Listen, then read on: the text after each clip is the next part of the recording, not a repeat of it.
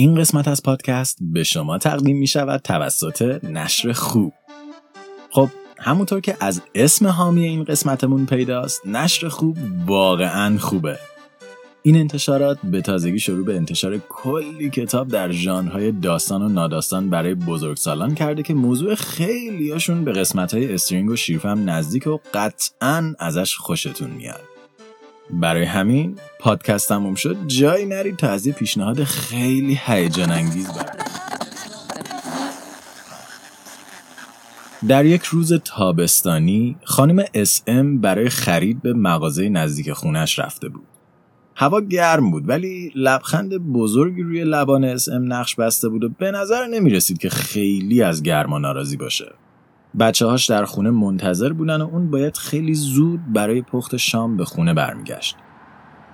ام به مغازه رفت مواد لازم برای وعده غذایی به همراه چند تا خوراکی و حلهوله برای فرزندانش رو خرید و به سمت خونه برگشت ام در محله مرفعی زندگی نمی کرد و خیابون قدیمی و خونه های داخل اون وضعیت مناسبی نداشتند.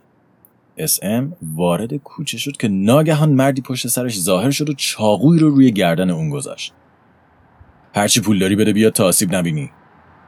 مرد ناشناس کلاهی به سر داشت که تشخیص قیافش رو سخت می‌کرد و چاقوی توی دستانش هم تیز و بسیار بزرگ بود. اون چاقو رو محکمتر برگردن اسم فشار داد و منتظر جواب موند. اما قیافه خانم میانسال تعجب خفگی رو برانگیخت. شما داری چی کار می‌کنی؟ اسم سوالش رو با صدای آروم ولی کمی خشدار از دوست پرسید. یعنی چی دارم چیکار می‌کنم؟ هرچی پول داری بده بیاد وگرنه بد میشه برات. خفتگیر نمی‌فهمید چه اتفاقی داره میافته. صورت SM هیچ تغییری نکرده بود و حتی نفس نفس هم نمی‌زد. SM جوری با خفتگیر صحبت می‌کرد که انگار با دوست قدیمیش روبرو شده. من هیچی پول همرام نیست ولی شما هر کاری که می‌خوای بکنی بکن. مرد کلاه به سر تا حالا با چنین چیزی روبرو نشده بود حالا اون بود که از رفتار اس ام ترسیده بود اگه اسم پلیس بود چی؟ شاید اون عضو مافیا بود یا حتی زن میانسال اصلا خودش قاتل زنجیره‌ای بود که داشت بلوف خفگی رو جواب می‌داد. مرد که از رفتار زن استرس گرفته بود چاقو رو از گردن اون برداشت و به سرعت از اون دور شد یا شاید بشه حتی گفت فرار کرد خانم SM که همه این اتفاقات براش عجیب و جالب بود دوباره به راه خودش ادامه داد و به خونه رفت و بدون کوچکترین وقفه ای مشغول پختن شام شد.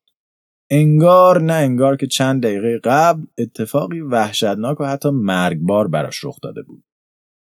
شاید الان شما هم با فرد خفتگیر هم نظر باشید و فکر کنید که خانم SM یک روانازار بی احساسه اما اس ام نه پلیس بود نه مافیا و نه حتی قاتل زنجیره‌ای. اون تنها انسانی بود که مغزش قابلیت درک حس ترس رو نداشت.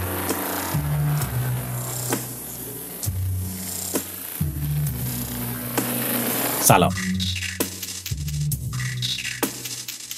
ترس یکی از اصلی ترین ابزارهای ما انسان ها یا تقریبا هر موجود دیگه برای بقا و دووم آوردن در جهانی پرخطره. ترس مثل یه جور یادآور قوی اتفاقای بد و یه هشدار برای مقابله لحظه ای هنگام مواجهه با اونهاست. خیلی قدیم ندیما ممکن بود وقتی ما خیلی ریلکس و چیل وسط جنگل نشستیم یهوی خرس از راه برسه و دوستامون رو بخوره. دیدن چنین اتفاقی باعث می‌شد که در مغز ما یه ترسی نسبت به خرسا شکل بگیره و از اون موقع به بعد هر موقع با یه خرس دیگه مواجه شدیم مغزمون ما رو به فرار ترغیب کنه. یا اگه خیلی شاخ باشیم و یه سیخ گنده دستمون باشه یا کلا خیلی احساس قوی بودن بکنیم بگه به که فرار کنی برو بزن بکشش. در هر صورت ترسه باعث می‌شد که یه جوری تهدیدی که در نزدیکمون قرار داره رو حل کنیم.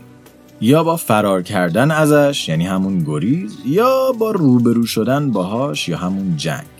و این موضوع برای خیلی چیزا مثل مارها، شیر، خرس، ارتفاعات، رد و برق، صداهای ترسناک، طوفان و خیلی چیزای دیگه صدق می‌کرد. و ترس از بعضی از این موارد اونقدر برای بقای ما کلیدی بود که حتی در ژنتیک ما هم نفوذ کرد و به نوعی به یک غریزه تبدیل شد. غریزه‌ای که خیلی عالی و حرفه‌ای مراقب ما بود و در طول تاریخ و در بیشتر موارد وظیفه محافظت از ما رو بر عهده داشت. اما با گذر زمان یه مشکل کوچولو به وجود اومد. با رشد و پیشرفت تکنولوژی با گسترش جوامع انسانی و با افزایش امنیت چیزایی که عامل مرگ و میر انسانها بودن روز به روز کمتر شد. دیگه خرسی نبود که بخواد ما رو بخوره. دیگه ماری وجود نداشت که بخواد نیشمون بزنه. و دیگه کوه یا ارتفاع وحشتناکی هم در نزدیکی ما نبود که بخوایم ازش سقوط کنیم. عواملی که باعث شکلگیری ترس در مرحله اول شده بودن کمتر و کمتر شدن ولی ترس به قوت خودش باقی موند و به خاطر دلایلی که الان براتون توضیح میدیم حتی بیشتر هم شد. بیایید زمان رو برگردونیم عقب و بریم به دهه هفتاد. به شهر کوچیکی در ورمانت و آقایی به اسم راجر هارت. دکتر هارت یک روانشناسه که رفتارهای کودکان رو بررسی می‌کنه. اون روش هایی برای مطالعه افراد در سنین خردسالی طراحی روی نحوه تعامل اونها با جهان بیرون تحقیق می‌کنه. در سال 1977 آقای هارت به شهری کوچیک در ورمانت رفت و با کمک تیمش و همکاری والدین 70 کودک ساکن در اونجا پژوهشی گسترده رو برای تحقیق روی فعالیت فردی کودکان آغاز کردند. اونا می‌خواستن ببینن که کودکان در تنهایی چیکار می‌کنن به کجاها میرن و چه محدودیت هایی برای خودشون قائلن. هارت و تیمش این کودکان رو تغییر می‌کردن. رفتارهاشون رو ثبت و حتی ازشون فیلم می‌گرفتند و با کمک این اطلاعات نقشه ای از ماجراجویی کودکان میساختند تا ببینن مرض هر کودک برای ماجراجویی تا کجاست و از چه جایی ترس از پیشروی اونها جلوگیری می‌کنه. نقشه ها معمولا بر اساس گروه سنی طبقه بندی می شد و با بزرگتر شدن کودکان محدوده ماجراجوی اونها هم افزایش پیدا می کرد تا جایی که معمولا تا سن ده سالگی کل شهر رو حتی در مواردی بخشی از خارج شهر رو هم شامل می شد. البته باید بگیم که شهری که داریم در موردش حرف می‌زنیم شهر خیلی بزرگی نیست ولی همچنان این ماجراجویی های گسترده برای دکتر هارت بسیار جالب و حتی عجیب بود. انگار کودکان ترسی در کشف جهان اطرافشون نداشتند و از اون مهمتر خونواده ها هم از رها شدن کودکان در شهر نمی ترسیدن. دکتر هارت این نتایج رو ثبت کرد. به زندگی خودش برگشت و به عنوان یکی از مدیران گروه تحقیقات محیطی کودکان در دانشگاه نیویورک مشغول به کار شد. سه دهه بعد و در حالی که از کار پشت میزی و سلش سر رفته بود تصمیم گرفت تا دوباره به شهر کوچیک برگرد و پژوهش خودش رو یک بار دیگه تکرار کنه اما این بار با کودکان کودکانی که اون سی سال قبل زندگیشون رو بررسی و تحلیل کرده بود. اما این دفعه نتایج زمین تا آسمون فرق می‌کرد. گستردگی نقشه های ماجراجویی کودکان تا یک سوم نقشه های قبلی کاهش پیدا کرده بود و خیلی از بچه ها حتی از چند قدمی خونه خودشون هم دور نمی شدن چرا که خانواده های اونها می ترسیدن که ممکنه بلایی سر کودکان بیاد و آسیب ببینن. اونها معتقد بودن که جامعه از زمان کودکی اونها تغییر کرده. جرائم از دهه هفتاد بیشتر شده و اکنون خطرات بیشتری کودکانشون رو تهدید می‌کنه و به همین دلیل اجازه دور شدن از خونه رو به اونها نمی‌دادن. ولی این باور کاملا غلط بود. اگه یادتون باشه در قسمت دنیای قشنگ نو ما آمار جرایم رو در 50 سال اخیر بررسی کردیم و دیدیم که جرم و جنایت در بیشتر مناطق جهان روندی کاملا نزولی رو طی می‌کنه. یعنی در ایالتی مثل ورمانت نه تنها آمار جرم و جنایت نسبت به دهه هفتاد بیشتر نشده بلکه حتی کاهش هم پیدا کرده و به عبارتی محل زندگی خانواده ها امتر شده. ولی از اون طرف ترس این افراد از دنیایی که درش زندگی می‌کنن بیشتر شده به نظرتون چرا اینجوریه؟ همونطور که گفتیم ترس در ما وجود داره تا به حفظ بقامون کمک کنه ترس ابزاریه که به ما نسبت به اتفاقات بد هشدار بده و ما رو از خطر دور کنه و برای انجام این کار از حواسمون کمک می‌گیره تا جهان اطراف رو بررسی کنه. و خب در دنیای امروزی حواس ما متوجه چیزی به جز خبرهای بد جلوی چشماشون نیست. در قسمت تعامل سازنده ما گفتیم که مواجهه بیپایان با اخبار بد اتفاقات ناگوار و پدیده های ترسناک حس دلسوزی و همدلی ما رو کمرنگ می‌کنه و باعث میشه تبدیل به موجوداتی سرد و بی احساس بشیم. این مواجهه بی پایان ولی یک کار دیگه هم انجام میده و اون تقویت حس ترس ما به میزان بی نهایته. وقتی ما خبر یک آدم ربایی، قتل، دزدی، تجاوز یا خیلی چیزای دیگر رو می‌خونیم مغز ما کاملا منطقی قانونی رو درون خودش تعریف می‌کنه تا ما رو نسبت به این اتفاقات بترسونه. و خب حقم داره. به حال اینا تهدیدهای جدی دنیای واقعی هستن. ولی وقتی ما فقط داریم درباره قتل، دزدی، تجاوز و دیگر اتفاقات بد می‌خونیم و میشنویم مبنای مغز برای تحلیل نزدیکی و احتمال وقوع چنین اتفاقاتی یکم به هم میریزه و بعد از مدتی ترس به حس غالب در زندگی ما بدل میشه. ما فکر می‌کنیم خطر هر گوشه در کمین ماست. دنیای اطرافمون پر از اتفاقات بده و به جای اینکه تجربه زندگیمون به واسطه این حس بهبود پیدا کنه تنها با ترس تعریف میشه و جهان بینیمون تفکراتمون و حتی اعمالمون با اون هدایت میشن. یا به زبان ساده تر حس امنیت ما در جهان تحریف میشه. حالا به نظرتون وجود این ترس اتفاق خوبیه یا بد؟ آیا وجودش در دنیای مدرن لازمه؟ یا حذف اون از زندگی می‌تونه تجربه ما رو به شکل چشمگیری بهتر کنه؟ خب جواب این سالا در زندگی خانومی نهفته شده که مغزش توانایی پردازش احساس ترس رو نداشت و از هیچ چیزی نمیترسید.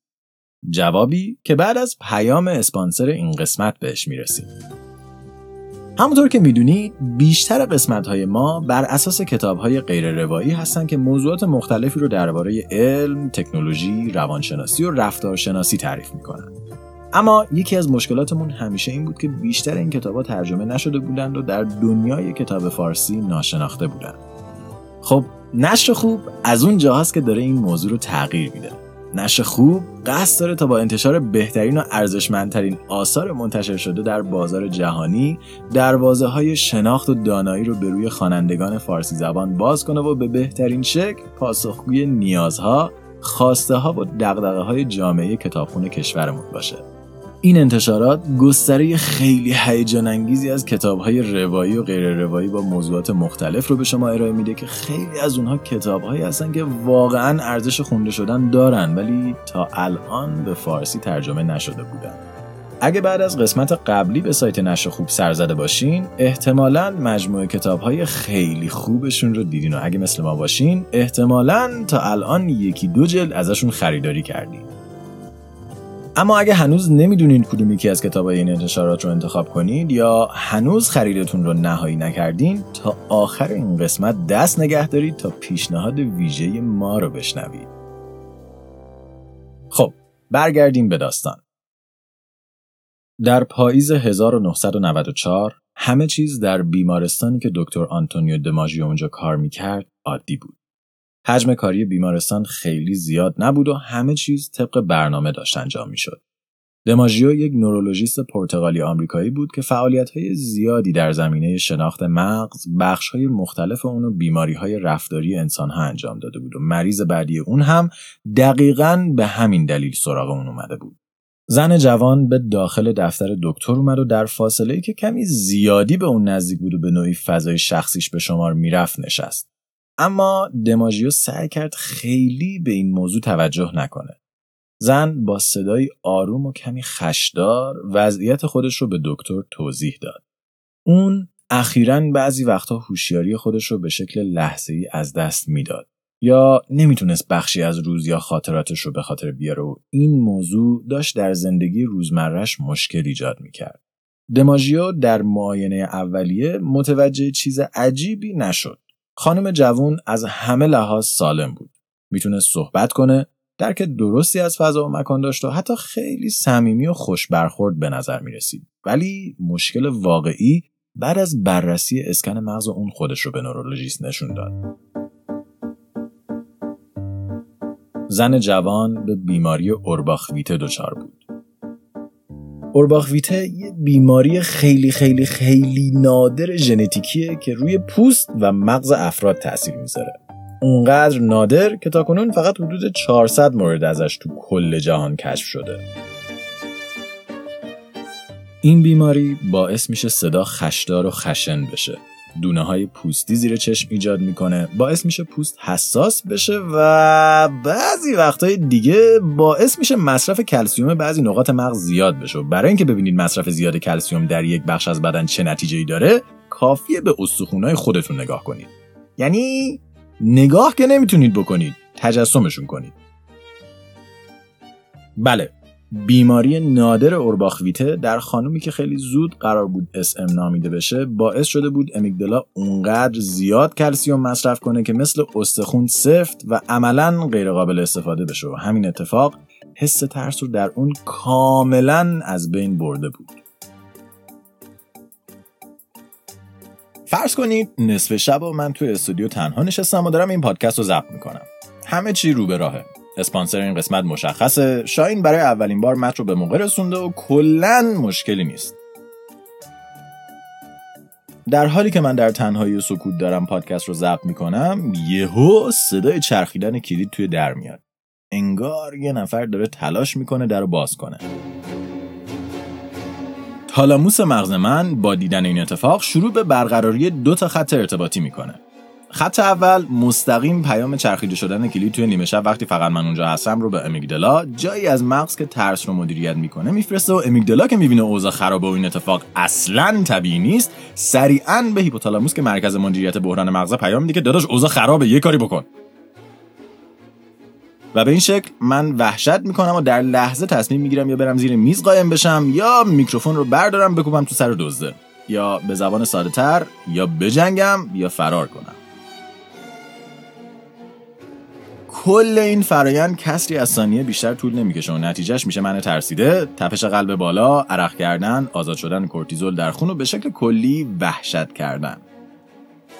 اما در همین حال که امیگدالا داره پاپیون می‌کنه تالاموس یه مسیر ارتباطی دیگر رو هم برقرار می‌کنه که به هیپوکمپس مغز می‌رسه. جایی که این اتفاقی که من دارم تجربه می‌کنم با خاطرات و تجربیات قبلی مقایسه میشه تا ببینیم اصلا واقعا چیزی برای ترسیدن هست یا نه. و مثلا اگه هیپوکمپس مغز من بگه بابا شاهین هم کلید استودیو رو داره و احتمالا چیز اینجا جا گذاشته. دوباره یه پیام دیگه به امیگدلا میره که داداش مشکلی نیست و سپس امیگدلا هم هیپوتالاموس رو راضی می‌کنه که بیخیال ترس بشه و برگرده به حالت عادی. برای همینه که وقتی یکی رو پخ می‌کنی طرف ممکن اول سکته کنه و یه متر بپره ولی بعدش بخنده. به خاطر اینکه مسیر اول سریع آژیر خطر رو زده ولی در بررسی های بعدی هیپوکمپس دوستتون که داره مثل خر بهتون میخنده شما رو می‌بینه و آژیر خطر رو قطع می‌کنه. ولی اگه در همین زمان فرد پشت در شروع کنه با یه صدای وحشی بگه می‌خوام بکشمت. اون موقع است که حتی هیپوکمپس که بخش منطقی مغزمونه می‌کنه و فرمان جنگ و گریز که در اینجا 100 درصد گریزه وحشیتر از قبل داده میشه و من از طریق کانال کولرم که شده از اونجا فرار می‌کنم. و خب در مغز خانم اس ام هیچ کدوم از این دو مسیر کار نمی‌کردن چون امیگدلا از یک عضو فعال به یک مجسمه سیب زمینی تبدیل شده بود و همه پیامایی که بهش می‌رفتن عملا در جا خفه می‌شدن و به این شکل اون به یک آدم نترس تبدیل شده بود. با انتشار مقاله دکتر دماجیو از خانم SM اون یک شبه به ستاره دنیای علم تبدیل شد و دانشمندان زیادی از سرتاسر سر جهان زنجیره ای از آزمایش های عجیب و غریب رو برای سنجش میزان نترس بودنش انجام دادن. اونا جلوی خانم SM مار نشون می‌دادن و اون می‌رفت مار رو بغل می‌کرد. اونا از پاش پخش می‌کردن و اون هر هر بهشون میخندید. بهش فیلم های ترسناک نشون می‌دادن. اون مثل مستند راز بقا به شکلی poker face مآبانه نگاهشون می‌کرد. حتی بعد از رفتن به ترسناکترین تونل وحشت های آمریکا با قیافه خندون و هیجان زده از اون خارج می‌شد.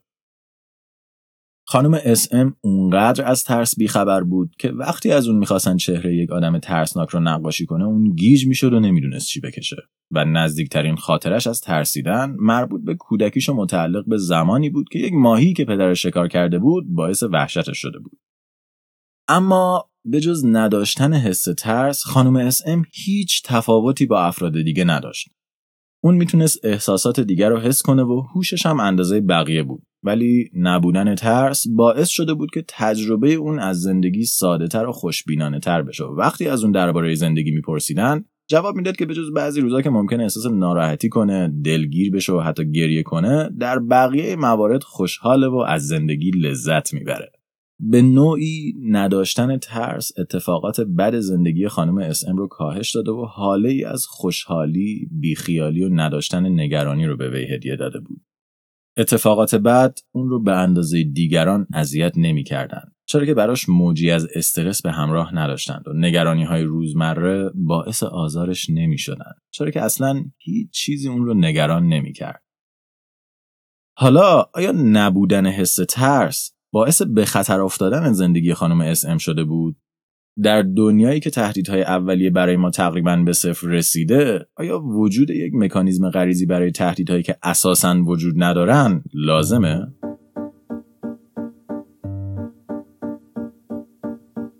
در دهه 1920 روانشناس آمریکایی جان واتسون آزمایشی رو طراحی کرد تا کودک 11 ماهه رو نسبت به موشها شرطی کنه. کودک در ابتدای آزمایش از دیدن موشا هیجان زده می‌شد و میخندید و می‌رفت تا با اونها بازی کنه. ولی هر بار که آلبرت کوچولو به موشا نزدیک می‌شد واتسون صدای گوشخراش رو از پشت کودک پخش می‌کرد و اون رو سکته می‌داد. و تنها بعد از چند بار تلاش کردن آلبرت به جای رسید که با دیدن موشا میترسید و گریه می‌کرد. ترسی که بعدها به بقیه جوندگان و حتی افراد ریشو هم سرایت کرد. ولی همونقدر که آزمایش آلبرت کوچولو دلخراشه 80 سال بعد روانشناسی دیگه به اسم مارک بارات فرایندی رو طراحی کرد که دقیقا برعکس اون عمل می‌کنه. در این فرایند ترسی که دارید با یک محرک خارجی شرطی میشه و سپس با از بین بردن عامل ترس و حضور محرک به تنهایی ترس کم کم از بین میره. مثلا فرض کنید شما ترس از پادکست دارید. یعنی به محض اینکه پادکست میشنوید جیغ می‌کشین و فرار می‌کنید. در این فرایند هر بار که پادکست پخش میشه یکی می‌زنه تو سرتون و بعد از مدتی مغز شما به محض شنیدن صدای سلام میگرخه که شد الان قرار کتک بخورم. حالا کاری که روانشناس انجام میده اینه که بعد از پخش پادکست دیگه شما رو کتک نمی‌زنه. چون کتک نخوردید بعد از مدتی ترستون از پادکست هم میریزه و میشینید همه اپیزودهای استرینکست رو گوش می‌دید. یا در روش دیگه روانشناس شما رو کم کم با ترستون روبرو می‌کنه. یعنی مثلا اول یه پادکست کوتاه براتون می‌ذاره بعد یه دونه استرینگ بعد یه دونه رادیو دال آخرش هم به فوتبالکست 7 ساعته می‌رسه و کم کم ترس شما رو از بین می‌بره. پس همونطور که می‌بینید جواب این سوال که آیا زندگی بدون ترس بهتره یا بدتر کمی پیچیده است. ما از ترس به عنوان حسی غریزی صحبت کردیم. یه جور دفترچه راهنمای لحظه ای برای بقا. یه جور کلک ژنتیکی برای جلوگیری از مرگ. و از دو مسیری صحبت کردیم که این حس طی می‌کنه تا به ما برسه و ما رو بترسونه. اما مشکل اینجاست که این راهنما همیشه درست عمل نمی‌کنه. گاهی مثل آلبرت کوچولو نسبت به چیزی شرطی میشه که هیچ خطری نداره. گاهی مثل ماها به اتفاقای حساس میشه که شاید در واقعیت خیلی خیلی کمتر از چیزی که فکر می‌کنیم رخ میدن. و گاهی وقتا هم مثل خانم SM کلا کارکرد خودش رو از دست میده. اما ترس تنها ابزار ما برای بقا در جهان نیست. ما ابزار دیگه ای رو در لایه های بیرونی مغز خودمون داریم به نام قدرت تحلیل و منطق. ابزاری که به ما اجازه میده تا شرایط رو بسنجیم و بر اساس داده ها و دانسته های خودمون تصمیم بگیریم. خانم SM ممکنه از دیدن ماشینی که سریع داره به سمتش میاد نترسه ولی اونقدر درباره جهان می‌دونه که بخواد موقع رد شدن از خیابون حواسش رو جمع کنه. چرا که حتی بدون وجود ترس اون از پدیده مرگ و از دست دادن جون خودش آگاهی داره. خانم اسم که اکنون در آمریکا زندگی می‌کنه بدون وجود ترس لحظه‌ای تونسته به زندگی خودش ادامه بده و ترس تحلیلی رو جایگزین این حس نداشته کرده و به گفته خودش از این موضوع کاملا راضی و خوشحاله. شاید تفکر از دست دادن ترس به شکلی کامل ترسناک باشه ولی شاید مهاجرت تدریجی از ترس غریزی به ترس منطقی باعث بشه تجربه بهتری از زندگی داشته باشه. StringCast توسط من رضا حریریان و شاهین جوادی نژاد تهیه و ساخته شده برای کسب اطلاعات بیشتر درباره این پادکست و همچنین گوش دادن به بیش از هفتاد داستان علمی از فضا، زمین و انسان می‌تونید به وبسایت ما مراجعه یا ما رو در تلگرام، iTunes یا Castbox دنبال کنید. این قسمت از پادکست به شما تقدیم می شود توسط نشر خوب. خب از وقتی که نشر خوب اسپانسر ما شده ما مثل بختک افتادیم به جون سایتشون تا کتابایی که دارن رو ببینیم و بررسی کنیم. یکی از کتابایی که خیلی چشممون رو گرفت مینیمالیسم دیجیتال نوشته کال نیوپورت. این کتاب اونقدر چشم ما رو گرفت که شیرفهم این هفته قراره درباره اون باشه. آقای نیوپورت که قبلا هم کتاب Deep Work رو نوشته بودن در این کتاب یه استراتژی خیلی موثر برای فرار از دنیای تکنولوژی و حواس پرتی های دیجیتال به خواننده ها معرفی کردن و با سه تا شرط و یه استراتژی بلند مدت اونها رو به سوی یک detox دائم راهنمایی می‌کنن. اگه دوست دارید این کتاب رو بخونید کافیه به وبسایت خوب.com با دوتا B سر بزنید و اسم کتاب رو جستجو کنید. یا هم از لینک داخل همین اپیزود استفاده کنید و با کد StringCast 10 درصد تخفیف روی خریدتون ببینید این قسمت از پادکست برگرفته از چندین مقاله مختلف و یکی از اپیزودهای پادکست Invisibilia از NPR بود که داستان خانم SM رو تعریف می‌کنه.